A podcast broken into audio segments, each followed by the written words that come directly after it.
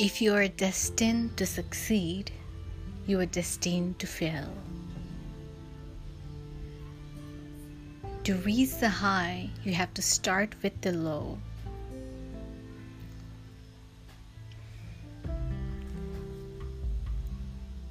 To have a bright day, you need to first spend the night that was dark. You know, it's very strange, but we have a spectrum of both in everything in our life. Not too extreme, but a continuum. There lies a brightness, there lies a dim thing, there lies a success, there lies a failure, there lies happiness, there lies sadness, there lies struggle, there lies luxuries. And we have a continuum.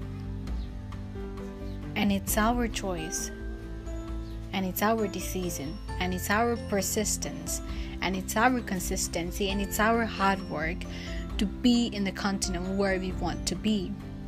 We are destined to be within the continuum, whether it's failure or whether it's a success, but to remain within and to move forward takes a lot of energy and courage and consistency. If we're gonna drop, then we are over no matter on which side of the continent we are in, even if it's on a successful side, if we drop, we are gone. If we are on a failure side, if we drop, we are gone.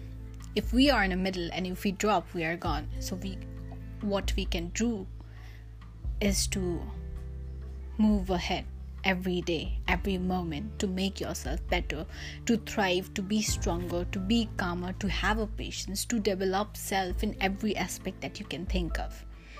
That is the best a person can do to live their life on earth.